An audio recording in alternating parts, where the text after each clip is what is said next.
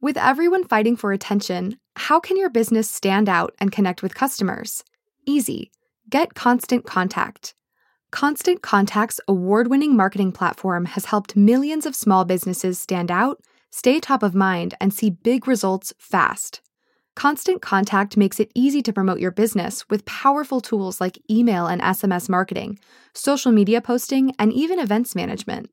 So get going and start growing your business today with a free trial at constantcontact.com.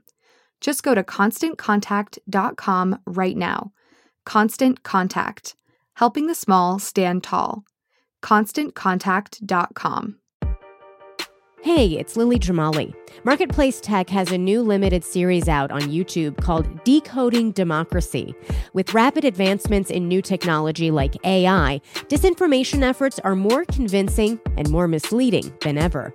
So, we'll be discussing how to spot things like deepfakes, how to protect yourself from disinformation, and how to talk to your friends and family about it. As always, this fact based journalism and vital information will be free and accessible to all. As a public service newsroom, donations from you help us take on ambitious reporting projects like this one. Every single gift makes a difference. Go to marketplace.org slash give tech. Why the road to EV adoption is currently paved with broken chargers. From American Public Media, this is Marketplace Tech. I'm Lily Jamali.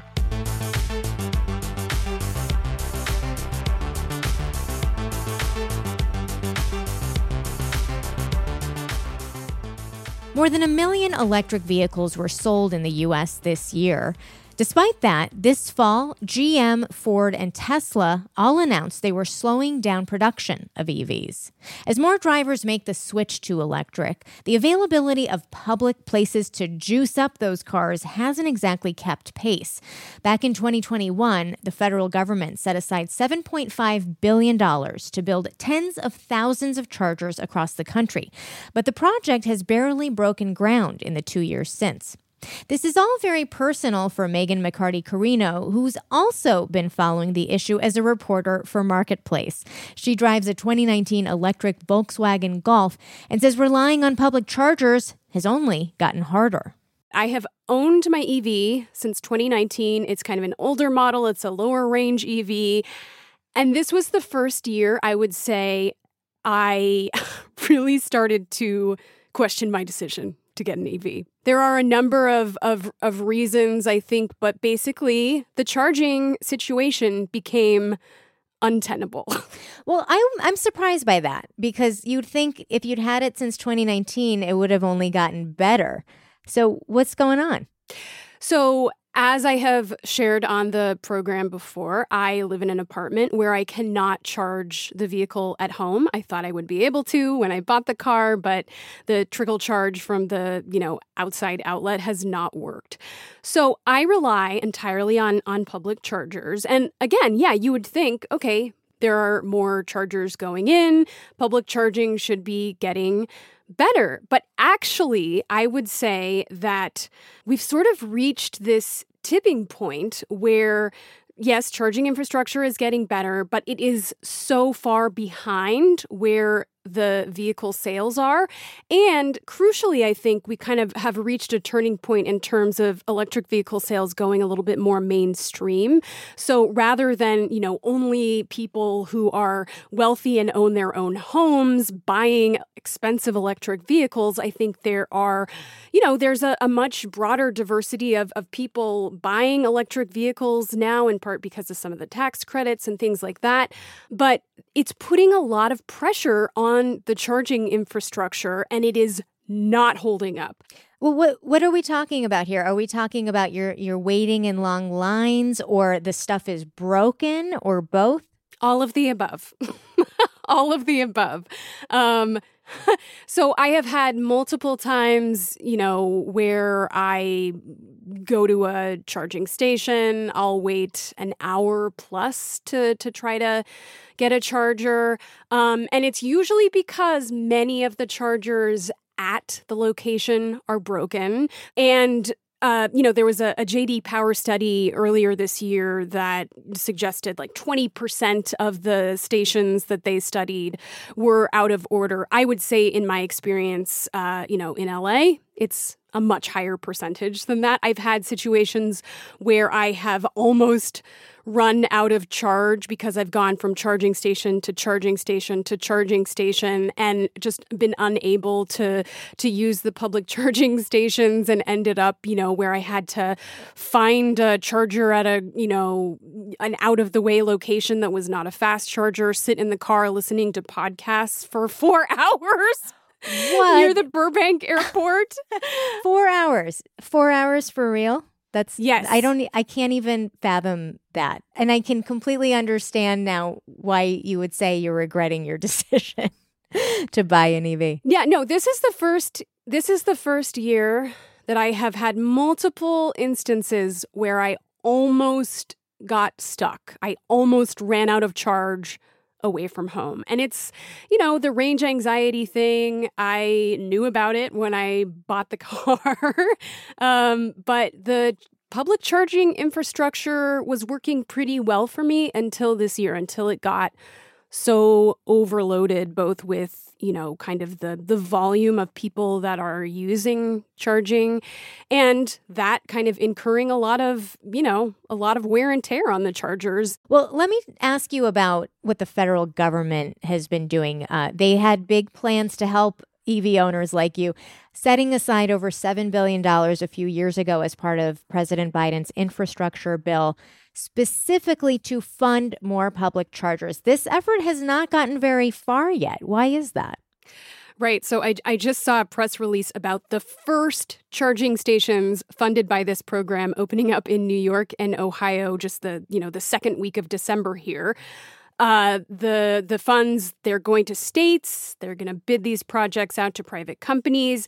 So far in early December, more than half of states haven't even started taking bids for these projects. You know, federal programs, they often have a lot of requirements. You know, they have kind of a long list of compliance things that companies have to do in order to qualify for these funds.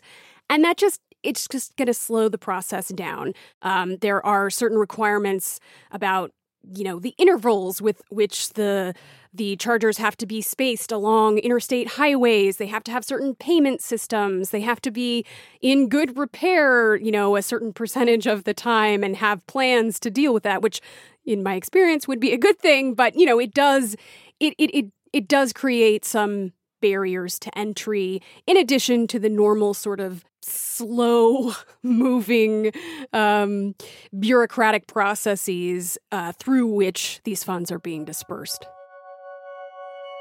We'll be right back with more on the nation's EV charging network with Marketplace's Meghan McCarty Carino.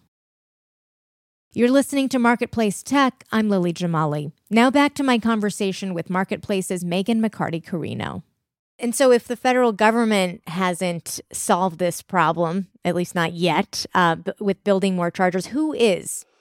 Well, you know, you sometimes see businesses putting in chargers. In many cases, it's local governments, local utility companies. And then often it's just kind of this patchwork approach by these private companies that run the chargers.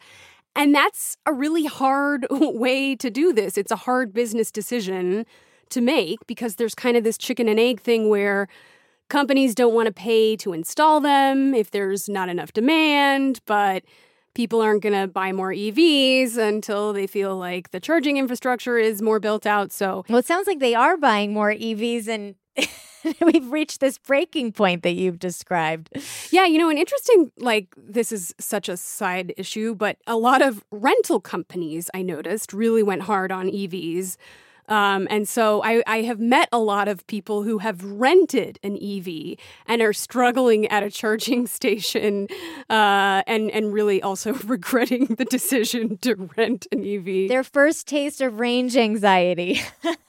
so, I understand that you are actually shopping for a new EV. What are some of the things you're thinking about as you go through that process? I know you may be surprised after this talk that I am still considering an EV, but I am still committed to the technology. I really like the experience of driving an EV. I really don't want to go back to buying gas. And I think that ultimately it will work for my lifestyle if I can just get some of these finer details worked out. Um, the main thing. you mean the ability to charge when you need it? If one could call those finer details. The small issues. So, the main thing that I'm definitely looking at is range. I went with a cheaper option when I bought the car. You know, ranges were lower back then. So, I am going to look for one with uh, a higher range, which is going to be easy because pretty much any car has a higher range than mine does.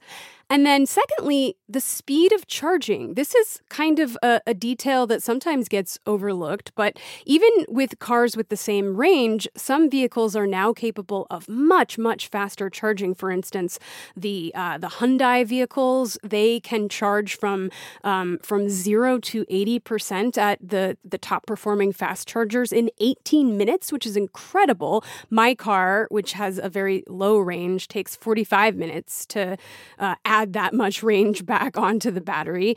Um, you know, a number of automakers, I think it's uh, a dozen or more, are going to be switching to a system where they can use Tesla chargers. Um, next year, many of them will be able to use Tesla chargers with an adapter. And then further into the future, sort of uh, end of 2024 and beyond, many of the automakers are going to be actually switching to add a Tesla charger onto the actual vehicle. Tesla, of course, has the largest network of fast chargers in the country. They just had a head start on on adding chargers. And because the the car maker actually invested in that as an important piece of the car ownership picture, it's a it's a much better network. So I am hopeful to join it. That was Marketplace's Meghan McCarty Carino.